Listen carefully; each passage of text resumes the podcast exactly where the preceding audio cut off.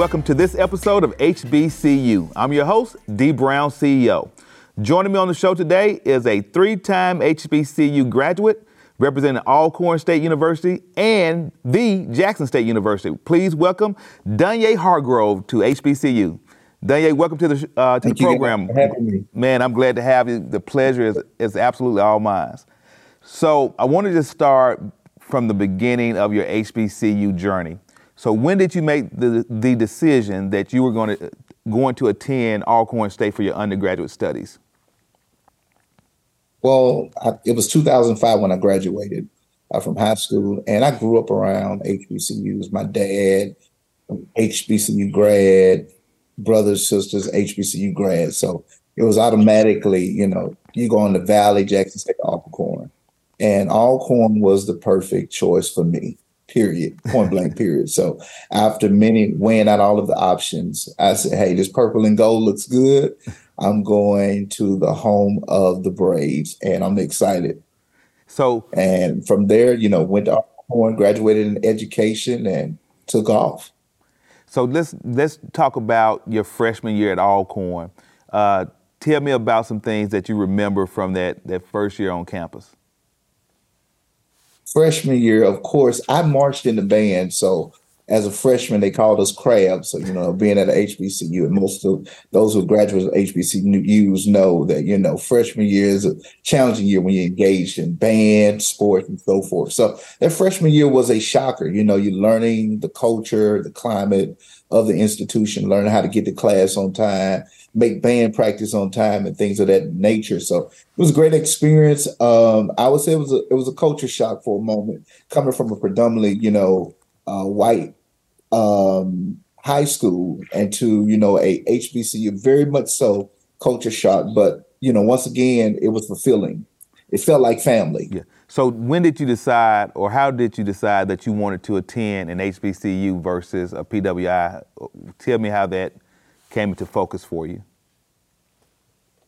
Well, I had opportunity, you know, being one who was in, engaged in band and full marching band scholarship, Alcorn State University being a place, you know, that was nurturing, um, you know, was a family field, and it was just a great fit. After looking at other institution PWIs and other HBCUs, I realized this was the place for me just because hey, they were willing to give me, you know, the funds I needed to attend school there. I mean, coming from, you know, single parent home, um, HBCU for me was it wasn't no other option, you know. So I made it work from there and went to Alcorn where I marched under the legendary Samuel L. Griffin, and I mean it was it was a beautiful thing.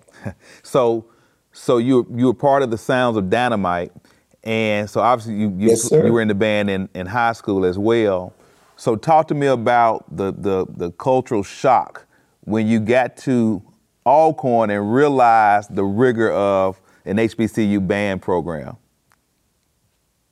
Yes, I mean going from you know all white school to especially high school that march corps style and learning. I was a percussionist, so learning how to you know, adjust and be agile when I got to Alcorn and the late night practices, two o'clock in the morning. It was a shocker. I mean, it was to the point where I called my dad, who had um, went to Mississippi Valley State University. And I said, "Hey, man, come get me.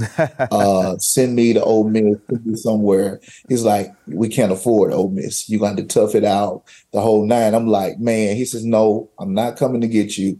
Tough it out." And so, what it made me do is lean and depend on my crab brothers and sisters, those who were freshmen, just as I were. And, you know, we made it through it. You know, we were glad to make it through it, but it was a shocker because now you're learning how you got to learn how to dance and you got to learn how to march high and it don't matter what instrument you play you got to be funky with it you know right, the right. hbu experience and I, I, I would say the best part was homecoming as yeah. a freshman homecoming was magnificent talk to me about homecoming how was homecoming your freshman year and you get to see, you know, you get to see everyone who attended and those who didn't attend and those who who just went and stayed a semester come back and it's a big family reunion i mean as a freshman you know my dad went to valley and not you know no, not knowing anybody. You can go any tailgate and get something to eat. They right. didn't care whether it was the Kappas or the Qs or whomever. You could eat because we were all family. Alcorn was the common ground for that body of in that community. So it was just ma- magnificent football games, crazy. Hey, so a lot of people uh, that may not have experienced uh, an HBCU may not realize um, how much the band is the fabric of the HBCU experience. So, talk to me a little bit about how the band is so vital to the overall experience. Absolutely. I mean, music in and of itself is a universal language. And at a HBCU, the band is the heartbeat of that university or their institution. And being a member of the band, I mean, everybody knows you. Um, you have those that are affiliated with different Greek organizations and so forth. And the band is, I would say, like the staple of that HBCU. I mean, we are we are competing against other HBCU bands, and it's it's a battle because we represent, you know, as we said, the sounds of dynamite, and right. you know, we represent something bigger than ourselves, and so that's the band is vital. It's like the heartbeat of that HBCU. So, how do you feel that Alcorn helped prepare you for the person that you are today? Oh man, most definitely. It gave me foundations, the foundation I needed to to be able to be, you know, analytical and thinking, be able to be agile, you know, being in a place where there's not many food uh, restaurants and things of that nature. The nearest town is Vicksburg, which is probably about 45 minutes from Alcorn. Being able to make certain adjustments regardless of, you know, the situation or circumstance. Alcorn very much so prepared me for life it didn't just prepare me for a career, it prepared me for life. And for that, I'm grateful. And for that, I plan on being, you know, continue to be a philanthrop- philanthropist at Alcorn State University. So talk to me about giving back to the HB.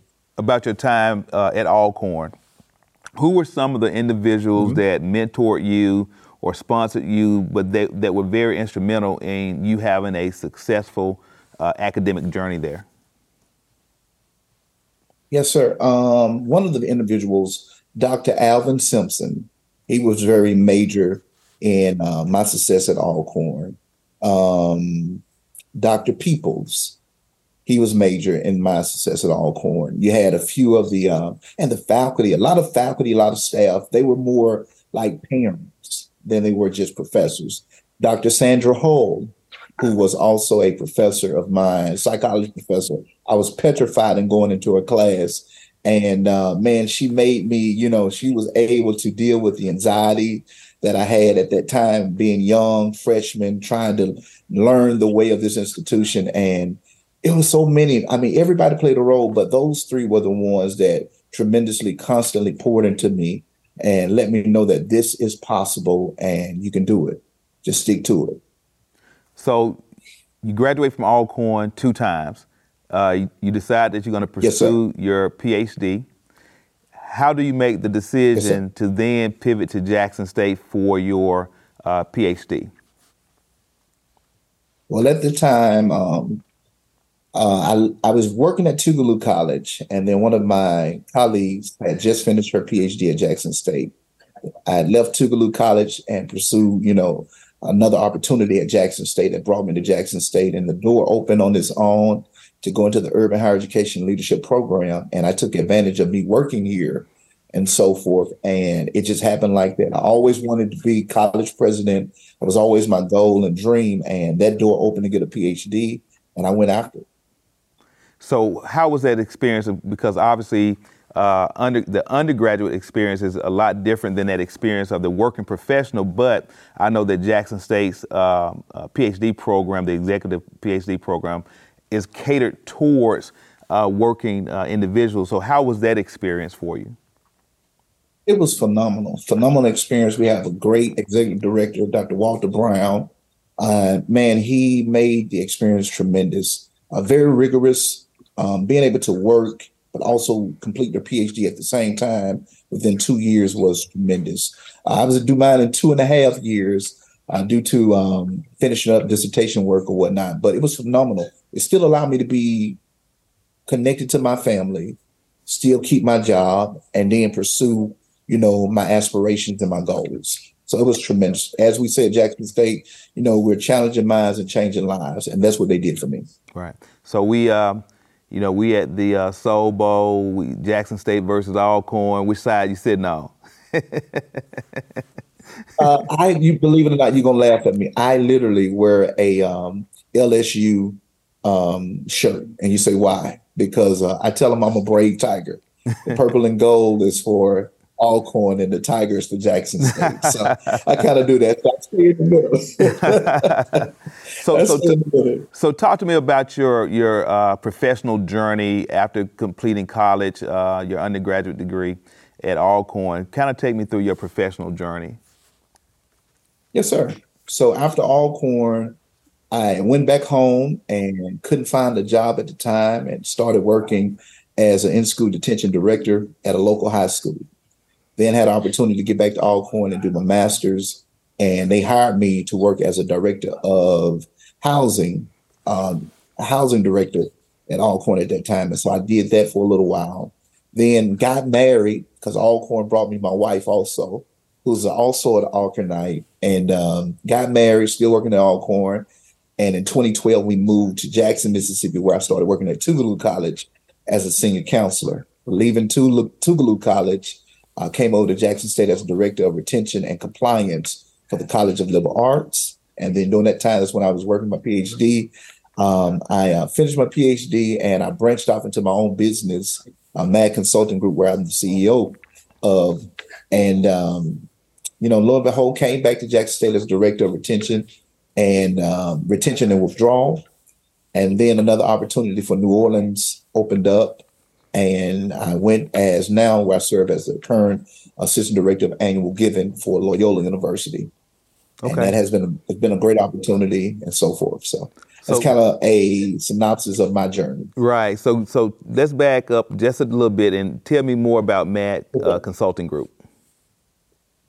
So Mad Consulting Group, we we kind of cater to K through 12 and also higher education. What we're currently working on is you know, being able to create something that will, you know, be the solution to enrollment management issues at our HBCUs, uh, and you know, student engagement issues, student retention issues. I've worked in retention for so long, so I'm like, let me create something that could be the answer because most HBCUs in this current 21st century they're having challenges with student enrollment because now students can make millions of dollars without ever stepping a foot in a college classroom. Right. But we still need doctors, we still need lawyers, and so forth. So I want to create something that engages the student. And also with MAD, we specialize in social emotional learning. We've had the privilege of working with multiple districts. Uh, one of the districts was Hazlehurst School Districts um, down in Jefferson County. Also, uh, we work, work with Jefferson County Public School Districts, where they are being led by currently another Alcornite who's doing a phenomenal work there as well. So, and a couple, a couple of other uh, districts across the state. So, that's kind of what's been going on with MAD. Okay. So now you're also in the ministry, correct?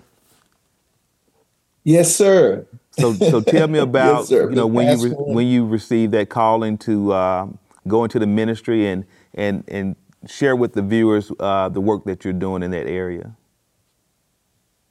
Yes. Um, so in 2005, God must have called me when I was on my way to Alcorn. So in 2005, July 31st, 2005, I preached my first sermon. Um, preached my first sermon and been preaching the gospel ever since. Um, have started several ministries and have been pastoring for the last 13 years uh, church uh, at one particular time before the pandemic. It was called International Rhema Outreach Center, better known as IROC. And we are currently now pastoring the church, multiple churches, uh, one church and and one church in multiple locations, one in Meridian, Mississippi, one in Jackson, Mississippi, and it's called Different World Church. And we are making disciples, maturing believers, and making a difference in the global community. So you you're very passionate about uh, HBCUs, so much so that you've worked at almost every HBCU in the state of Mississippi, with the exception of I think Mississippi Valley State and Rust College, correct? Uh, why yes, are, why have you chosen to uh, focus your career on providing your talent back to HBCUs? Well, I think it's vital that the same energy, the same um, deposits that I receive, it's only right to pay it forward.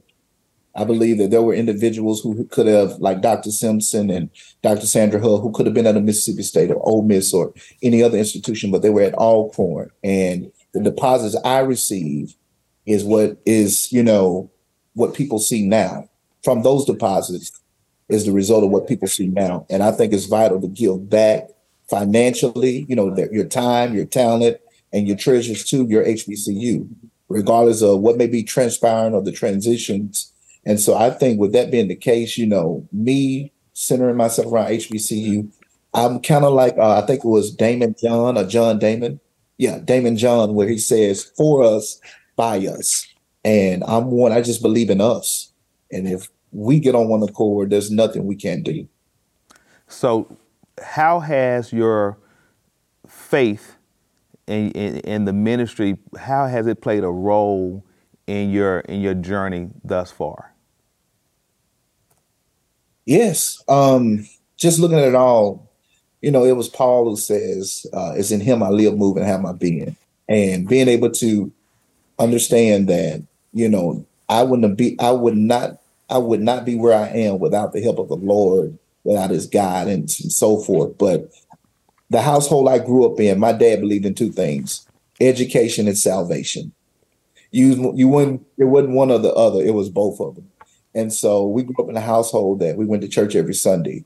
My dad's not a preacher at all, but he believed in education and salvation, and um, that has really shaped me, my family, and even now my children. They're on the same path. So to watch them, I have a son get ready to graduate, and he headed to Alcorn. So another HBCU graduate potentially. And um, to see that, I believe that it shaped the way I think, the way I live, the way I moved, and also being able to express our faith in another dimension outside of just the regular church, but in the arena of education. And I know you've mentioned your father a couple times um, during the interview.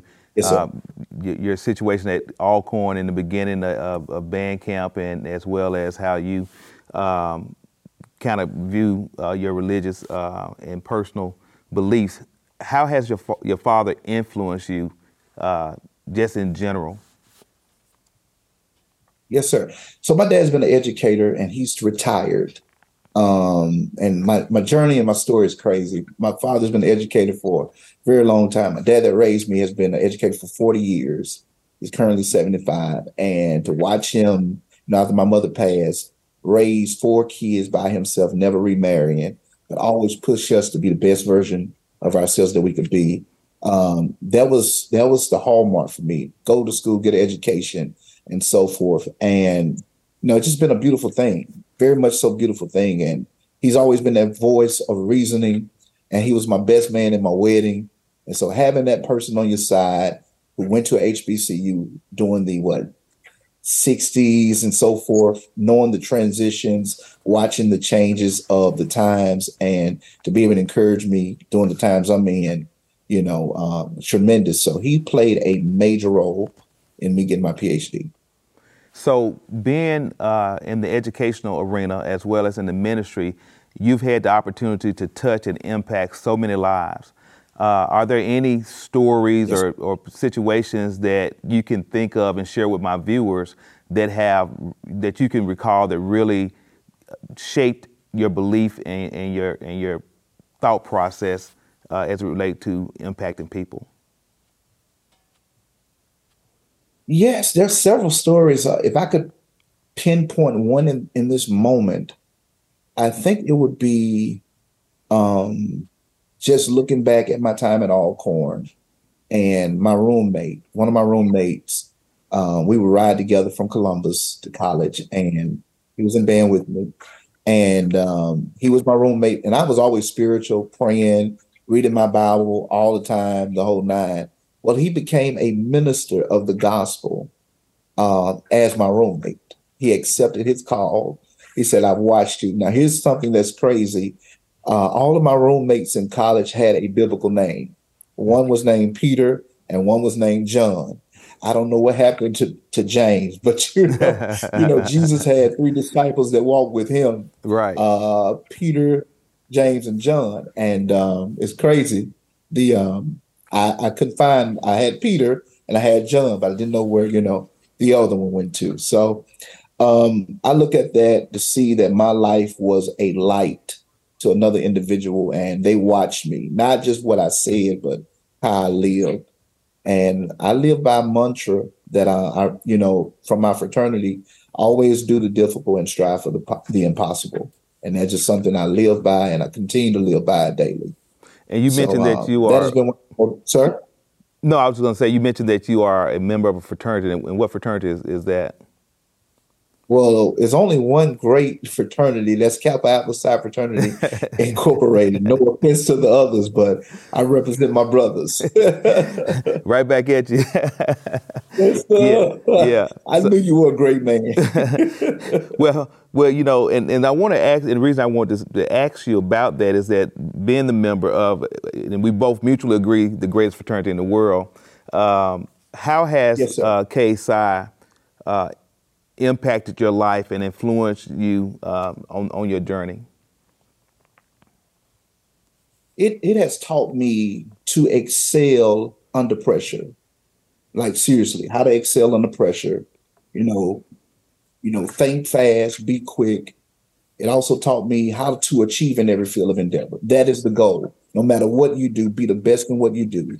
Achieve. If you're not achieving, you know, you're not doing it. You're not you're not who you say you are. You right. know, we achieve, we do the difficult, we strive for the impossible. So that's what I'm striving. I'm still striving, as they would say, for Phi Nu Pi.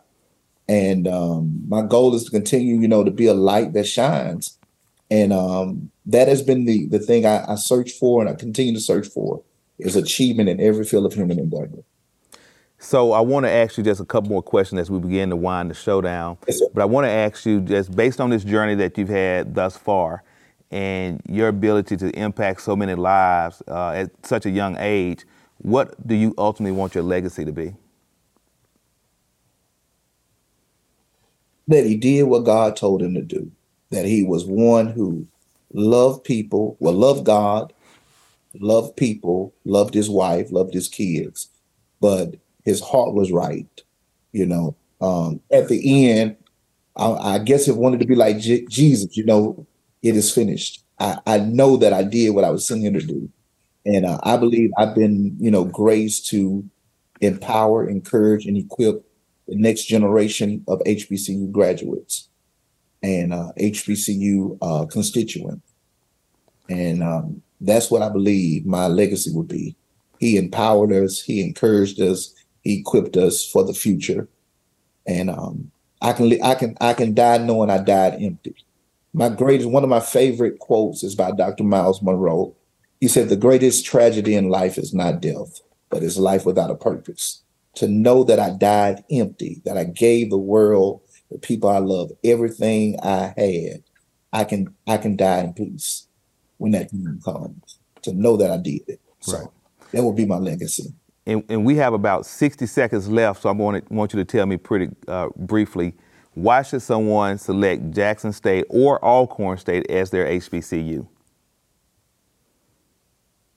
They both are tremendous institutions. Um, I would say selecting any HBCU, Jackson State or Alcorn, Alcorn in particular, because I went there in Jackson State, they are top tier, one of the the best HBCUs in the world and I stand on it, 10 toes down.